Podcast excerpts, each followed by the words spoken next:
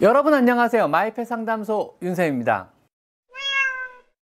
고양이는 왜 이렇게 그루밍에 집착을 하는 걸까요? 그루밍을 통해 마음의 안정을 취하며 스트레스를 경감시키고 상한 마음을 추스리게 되는 겁니다. 만약에 고양이가요 정서적으로 안정되지 못하고 심하게 스트레스를 받게 되면요 탈모가 일할 정도로 심한 그루밍을 하게 됩니다. 고양이는 자기 전과 일어난 직후 또 식사 시간에 그루밍을 합니다. 어쩌면은요 정말 잠잘 때나 식사 시간을 빼고는요 하루 종일 그루밍을 한다 그래도 과언이 아닐 정도로 그루밍을 굉장히 자주 합니다. 고양이는 왜 이렇게 그루밍에 집착을 하는 걸까요? 도대체 고양이의 그루밍에는요 어떤 의미가 있는 걸까요? 자 오늘의 주제는요 고양이의 그루밍입니다. 그루밍 즉 자신의 털을 핥는 행동은요 고양이에게 사냥 전 자신의 냄새를 지우고 자신의 몸을 깨끗하게 한다는 목적 외에도 스트레스를 경감시키는 작용을 하기도 합니다. 그루밍을 통해서 정신적으로 안정감을 찾을 수 있는 아주 중요한 의식 중의 하나인 것입니다. 엄마 고양이가 새끼 때부터 아기 고양이를 많이 핥아준다면요. 아기 고양이는 자라면서 정서적으로 매우 안정된 건강한 고양이가 됩니다. 또한 고양이가 무언가 마음이 상한 일, 예를 들면은 뭐 점프에 실패했다든가 큰 소리에 놀랬다든가 혹은 사냥에 실패했다면은요. 그루밍을 통해 마음의 안정을 취하며 스트레스를 경감시키고 상한 마음을 추스리게 되는 겁니다. 또한 커뮤니케이션의 수단으로 사용되기도 하는데요. 형제나 혹은 친한 고양이끼리 서로 핥아주는 알로 그루밍은요. 친애와 존중의 표시로서 고양이 사회에서는요. 아주 중요한 의사소통 수단이기도 합니다. 이렇게 사람이 고양이를 쓰다듬어 주거나 빛이나 손으로 이렇게 브러싱을 해주면은요.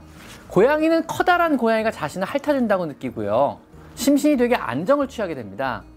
아마 고양이끼리는요 서로 쓰다듬는다는 이렇게 만진다는 행위 자체가 없기 때문에 사람이 손으로 쓰다듬는 이런 감각을요 핥아준다고 느끼게 되는 것 같습니다. 그래서 많이 만져주고 많이 쓰다듬어 주면은요 고양이와 집사와의 어떤 신뢰 역시 굉장히 깊어지게 됩니다. 만약에 고양이가요 정서적으로 안정되지 못하고 심하게 스트레스를 받게 되면은요 탈모가 일할 정도로 심한 그루밍을 하게 됩니다. 시민성 탈모, 이디오패식 알로페시아라고 하는데요. 주로 불안감이나 스트레스, 정신적인 우울감, 그리고 고독감이 그 원인입니다.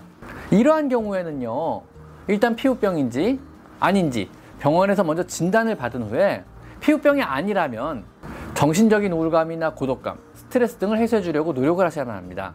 즉, 피부병이 아니라 그러면 정신적인 문제란 얘기거든요. 이럴 때는 제가 여러 영상을 통해서 이미 말씀드렸던 것들이 필요하게 되는데요. 뭐 펠리웨이라든가 질켄이라든가 카민칼라 아니면 TV를 틀어놓는다든가 조그만 어항을 두시고 창가에 큰 캣타워를 두어 어떤 정신적인 무료함과 불안감을 없애주며 잦은 사냥놀이를 통해서요 자신감을 되찾도록 해주시는 것이 굉장히 큰 도움이 됩니다.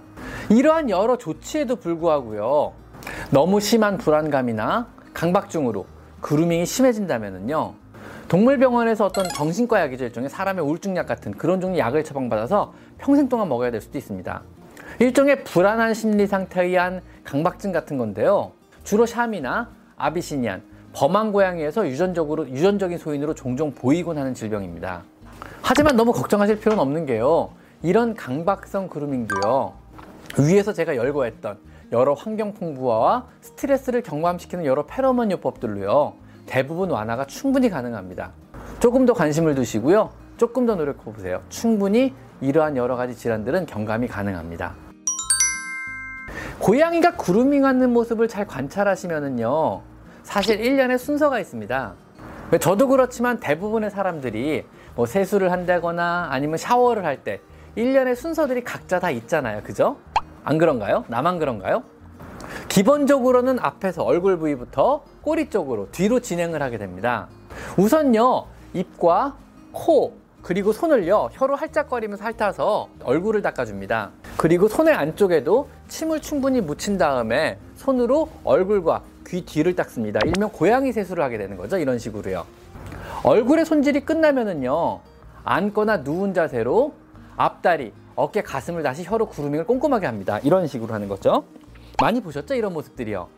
그리고 마지막으로 고양이 grooming의 signature 자세죠. 요가 자세를 취하며 뒷다리를 공중으로 쭉 들어 올린 다음에 뒷다리와 엉덩이 쪽 꼬리를 꼼꼼하게 grooming하게 됩니다. 그래서 간혹 여러분이 보는 그런 코믹한 자세 앉아가지고 뒷다리를 쭉 수직으로 들어 올리는 이 자세가요. 뒷부분을 grooming하기 위한 자세가 됩니다.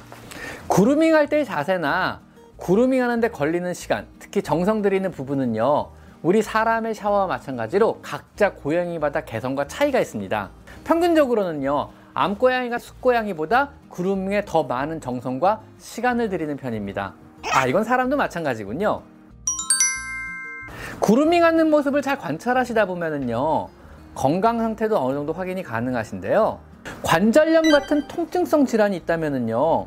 통증을 느끼는 부분은요. 조금 더 오래 그루밍을 하기도 합니다. 반면에요. 비만하거나 관절염이 심하다면은요. 몸을 유연하게 굽히지 못하기 때문에 그루밍을 아예 못 해버리게 됩니다. 그루밍을 안 해버리는 거죠. 불편하니까는요. 스스로 그루밍을 못 한다면은요. 집사가 자주 브러싱을 해주어 그루밍을 대체해 주셔야만 합니다. 안 그러면은요. 털이 심하게 엉키거나 청결을 유지하기 못해서 심한 피부염이 생길 수 있거든요. 아니면 욕창이 생길 수도 있고요. 하다못해 hand brushing 이런 식으로 손으로 이렇게 해가지고 털을 솎아주는 hand brushing이라도 꼭 해주셔야 돼요. 이것도 굉장히 좋은 grooming과 마사지가 될 수 있거든요. 만약에 탈모가 일어날 정도로 심한 grooming을 한다면은요. 통증성 질환이나 피부염 혹은 심한 스트레스나 강박 같은 정신적인 질환일 수도 있으니까 반드시 병원에 데려가 보셔야 합니다.